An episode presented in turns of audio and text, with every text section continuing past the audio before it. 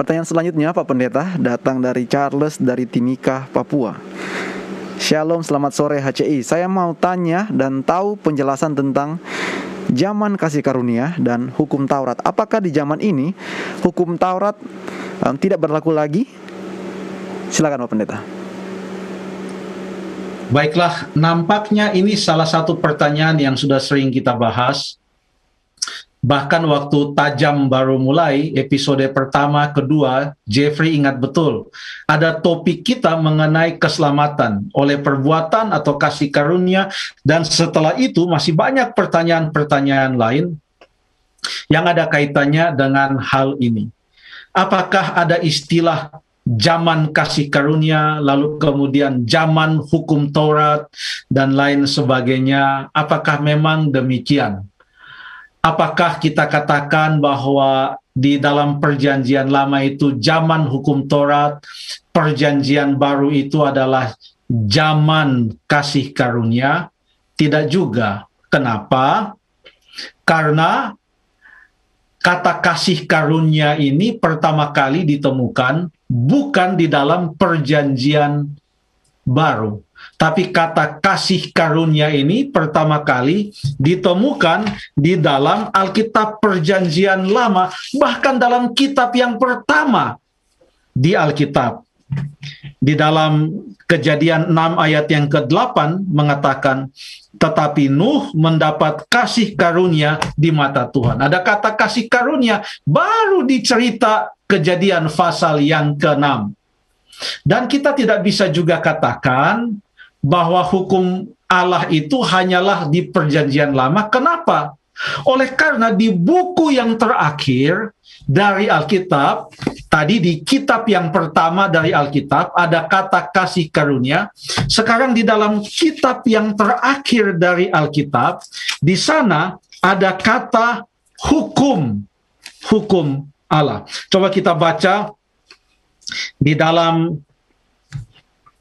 Wahyu 12 ayat yang ke-17, maka marahlah naga itu atau setan kepada perempuan itu, yaitu umat Tuhan, lalu pergi memerangi keturunannya yang lain, memerangi uh, umat Tuhan yang menurut hukum-hukum Allah dan memiliki kesaksian Yesus dan ia tinggal berdiri di tepi pantai. Jadi kita tidak bisa membuat dikotomi pembagian di mana hukum hanya sampai di sini, Selepasnya dari sini ke sana tidak perlu hukum, hanya kasih karunia. Tidak.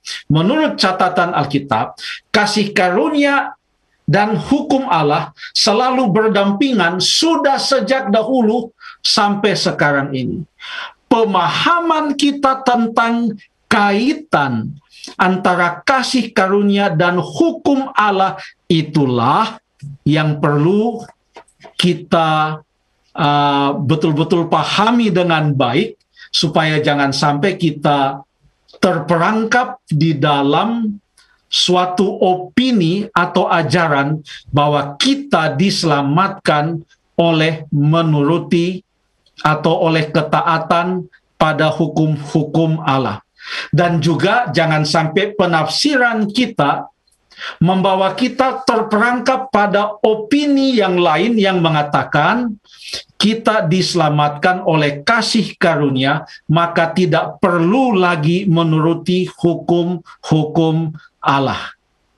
Paulus sendiri membuat suatu pertanyaan yang ia jawab langsung, di mana waktu dia kaitkan hukum Taurat dengan iman, dia katakan di dalam Roma pasal yang ketiga ayat yang ke-31, jika demikian, apakah kami membatalkan hukum Taurat karena iman? Sama sekali tidak. Sebaliknya, kami meneguhkannya. Jadi, jangan kita membuat hukum Taurat itu bermusuhan dengan kasih karunia. Tidak. Kenapa? Karena hukum itu diberikan oleh siapa? Allah yang berikan. Kasih karunia siapa yang berikan? Allah juga yang berikan. Bagaimana mungkin hukum yang Allah berikan dengan kasih karunia yang Allah berikan, lalu kemudian kita mempertentangkan akan kedua hal itu? Intinya adalah Efesus 2 ayat yang ke-8 sampai ayat yang ke-10 yang mengatakan karena kasih karunia kita diselamatkan oleh iman itu bukan hasil usaha kita.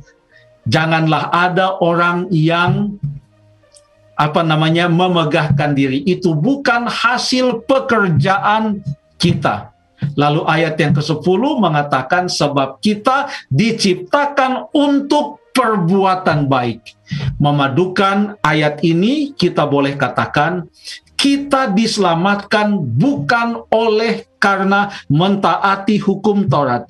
Kita diselamatkan dan dibenarkan hanya oleh karena jasa-jasa Kristus, kasih karunia itu dan kita harus terima itu dengan iman.